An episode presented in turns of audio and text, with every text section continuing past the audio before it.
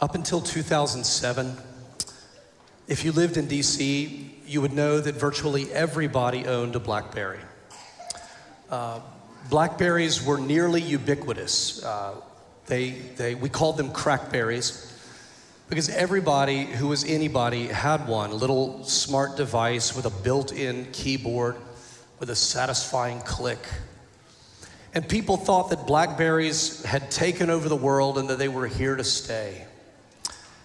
But in 2007, Steve Jobs stood up on a stage and he made an announcement that would change the world. He unveiled for the first time the first generation of the iPhone. And what people realized almost immediately is that this wasn't just an updated or upgraded version of a Blackberry, it was an entirely new concept, re engineered from the ground up. And in a moment, the nearly ubiquitous Crackberry became entirely obsolete. This kind of thing we see throughout history again and again and again, especially in the world of technology. You have an old model, and then at some point, a new model, a new version comes along, a new concept comes along that changes the game. So think about the printing press or the electric light bulb or the automobile. Right now, AI revolutionizing entire industries. And every time something like this happens, it makes everything that came before obsolete, but it also opens up our minds to possibilities that we never considered before as we look to the future. Now, we can debate whether or not this was a good thing or a bad thing for society when this happened back in 2007. But what we want to focus on this morning is that the story of Christmas in the Bible, the Bible says that all of, the, of all of these moments, these kind of revolutionary moments, there's actually one moment in history that outshines them all. And that is the moment of Christmas morning. Uh, from the earliest days of our existence, from the Stone Age all the way to the digital age, there's only ever been one model of human. One model, one way to be human. And it's what the Bible refers to as people of the old Adam. For all of history, there's only been one kind of human being, people of the old Adam, or as we might think of it, humanity 1.0. But on Christmas morning, God unveiled an entirely new kind of human being to the world. Jesus was not only a good teacher or a uh, devoted humanitarian, he represents an entirely new way of being human. And the Apostle Paul and the other early Christians clearly recognized this. And that's why Paul refers to Jesus as the new Adam. If he were alive today, he might say humanity 2.0. And in this passage that we just heard read from AJ, 1 Corinthians chapter 15, Paul is describing the difference between the old version of humanity and the new version of humanity that we see in Jesus. So that's what I want to focus on this morning. What are the differences between the old and the new humanity? And then what difference does that make for us? So that's where we're going to go over the next few minutes. Let's pray. Lord, we thank you for your word. And though our voices may at times be weak, your voice is always strong. And you always accomplish all that you set out to accomplish through your word.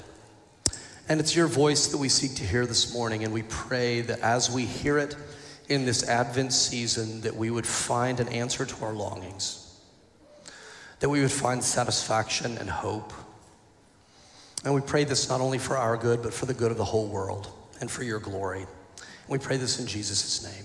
Amen. So, what are some of the differences between the old humanity and the new humanity that we see here in verses 42 to 44? We see Paul describing the old humanity as being marked by qualities such as perishability or dishonor or weakness and you know, this speaks to our physical, our moral, and our spiritual limitations. perishability means that everything in this world is slowly breaking down and returning to dust. Right? This is the second law of thermodynamics that everything in creation is expending more energy than it can replenish. Everything's winding down. And this isn't just people. Romans chapter 8 is a place where Paul says that all of creation is in bondage to decay, it's all coming apart. Right? So, cosmically, socially, psychologically, physically, everything breaks down. And we see this, this resonates. Think about governments, think about our government. It takes more energy to have a good government than a bad government.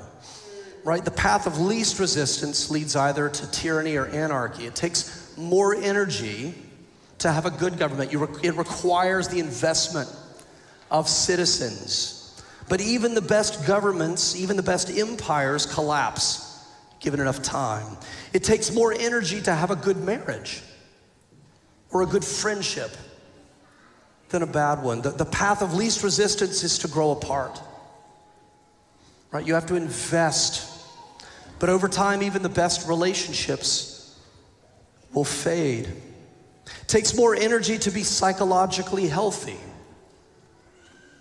Right? The path of least resistance is neurosis, is distorted thinking, giving in to anxiety or despair. It takes work to be psychologically healthy. But even the most sound mind in time will give way. It takes more energy to be physically healthy than it does to be unhealthy, the path of least resistance.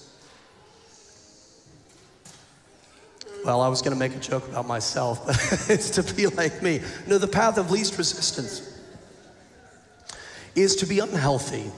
But no matter how much we eat right or to exercise, we're still going to grow old and we're still going to die. So, this is what perishability means it's the reality that everything's breaking down. Dishonor means that we are dead to rights, basically. It means that we've rebelled and rejected the God who made us, and so we're dead to rights. As one commentator put it, we're spiritually dead, and a corpse has no rights. Weakness speaks to our moral limitations as much as our physical limitations. We know the kind of people that we want to be. I can see the kind of man that I want to be, but in our weakness, we cannot ever become that person.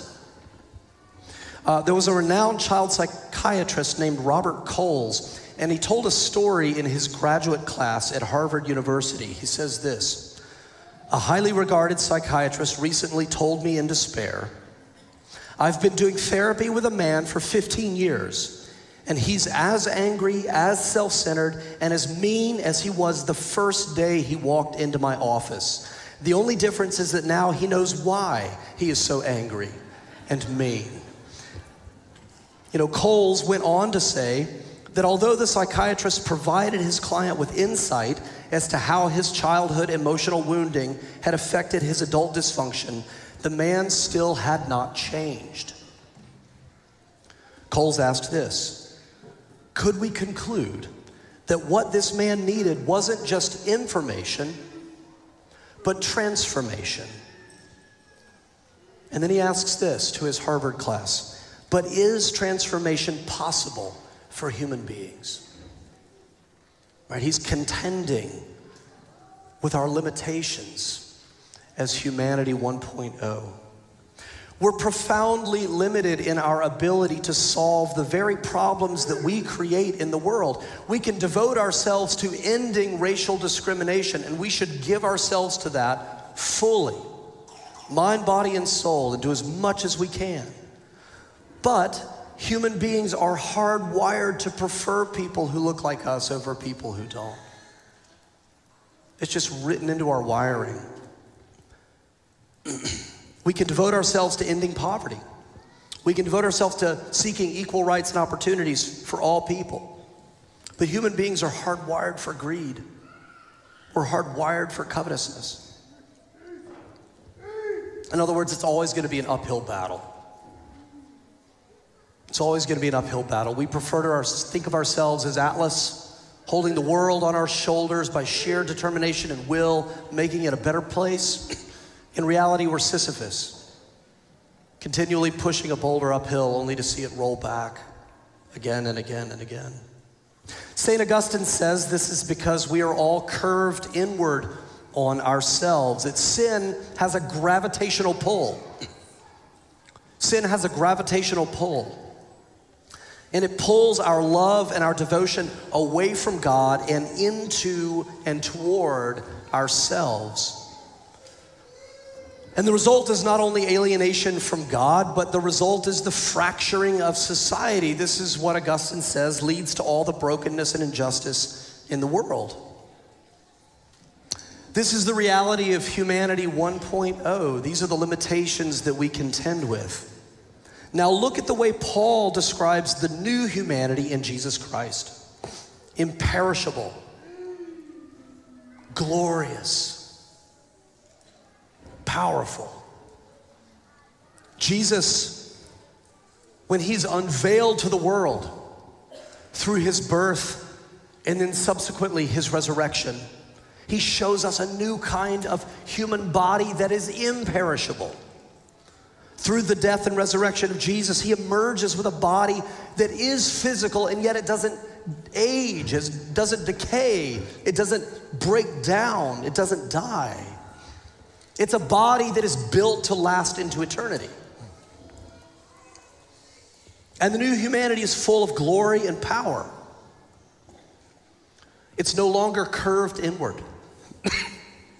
it's turned outward and it's turned up to God. And that is its nature to turn out and up to God. It's full of righteousness and truth. Our current existence compared to that existence, comparing humanity 1.0 to humanity 2.0, would be like comparing a candle to the sun.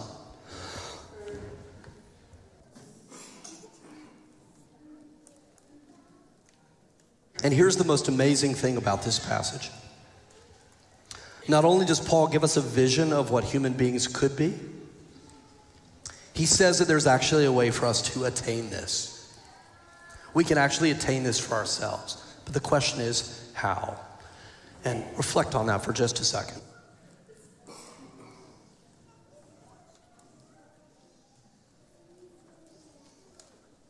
So, what'd you come up with? How do we attain this? A couple of things we see in this passage that point us back to Christmas. Number one, we have to recognize that we cannot attain this on our own. We cannot attain this on our own.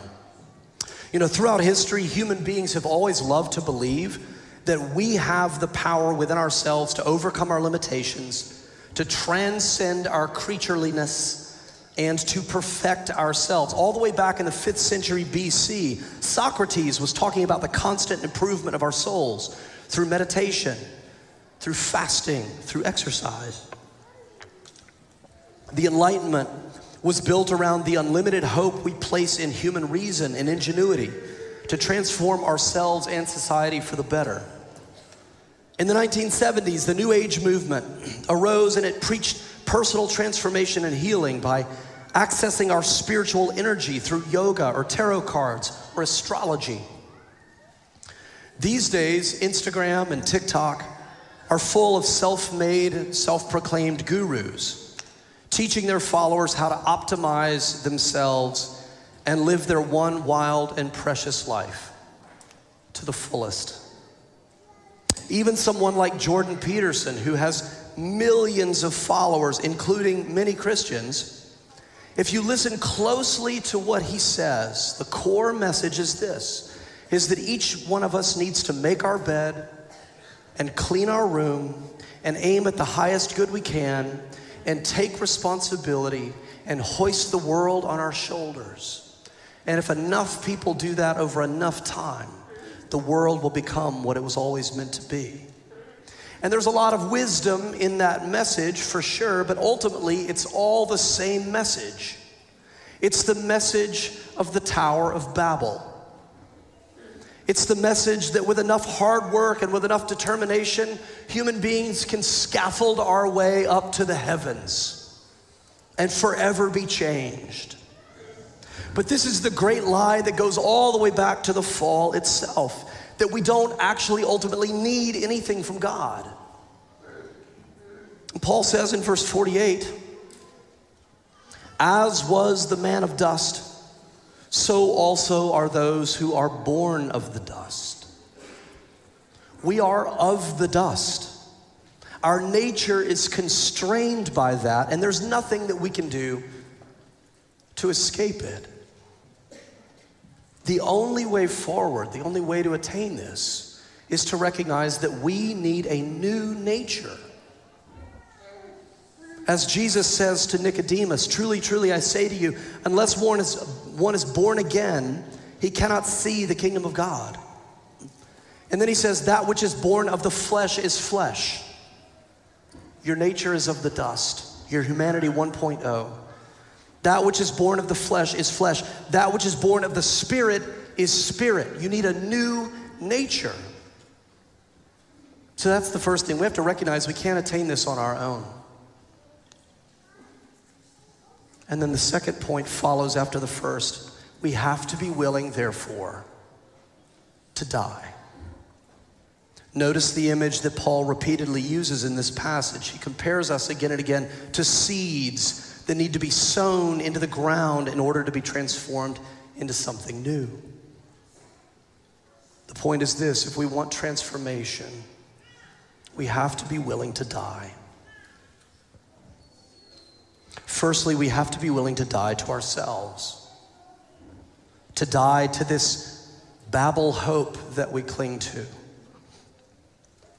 We have to be willing to admit that we've rejected God, that we deserve his wrath.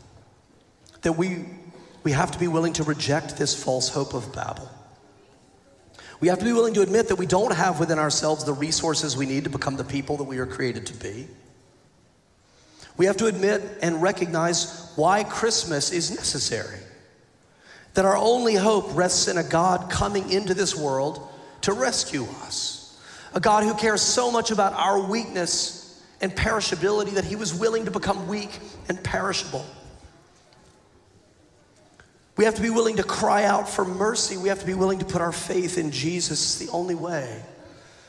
But what the Bible says, what the gospel promises, is that when we do that, Jesus responds with grace and mercy.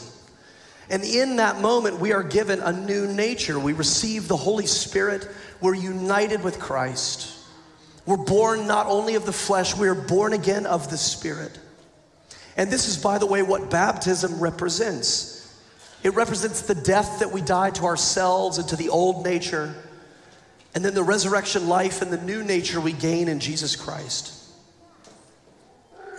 and this passage tells us that for those who put their faith in Jesus, death itself, physical death, becomes our means of transformation.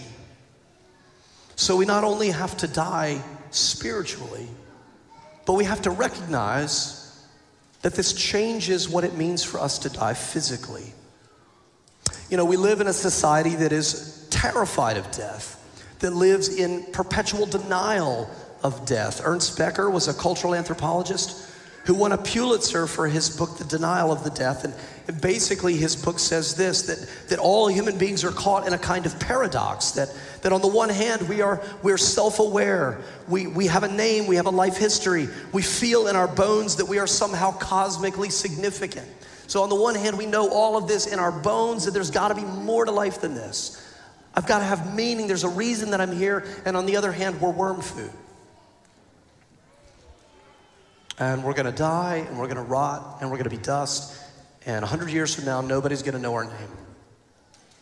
And he says we cannot resolve this, and so we live in this denial. And he says this is what leads to all kinds of psychological and social ills.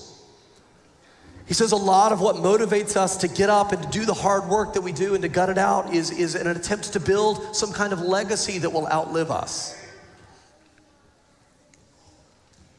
This is the sting of death, as Paul calls it. But for Christians, death is simply a doorway into new life. It is the road into the new humanity that Jesus offers. It is the way to be transferred from the domain of the old Adam to the kingdom of the new Adam. So Christians are able to embrace the very thing that most people spend their entire lives running from death itself. And all of this is because of Christmas. It's no wonder that the early Christian artists commonly used the butterfly as a symbol of death and resurrection. Because the body, this body, is like the caterpillar. But the promise is that through death, the cocoon of death, we will be transformed into the butterfly. Or, as the Anglican priest and poet George Herbert wrote, death used to be an executioner, but the gospel has made him just a gardener. Through death, we are sown like seeds into the ground, only to emerge as a new being beyond anything we can possibly imagine. So, this is the hope that arrives on Christmas morning, as Paul says in verse 49. Just as we have borne the image of the man of dust, we shall also bear the image of the man of heaven. And that's the promise. Let's pray. Lord, we thank you for these words of hope that tie Christmas and Easter together and that tie these promises to our lives. Uh, we thank you for the hope that it brings and for all here who are struggling under the burden of our perishability and our weakness, our powerlessness. Lord, for all who are lamenting our human condition, Lord, we pray that this would offer sound and true hope.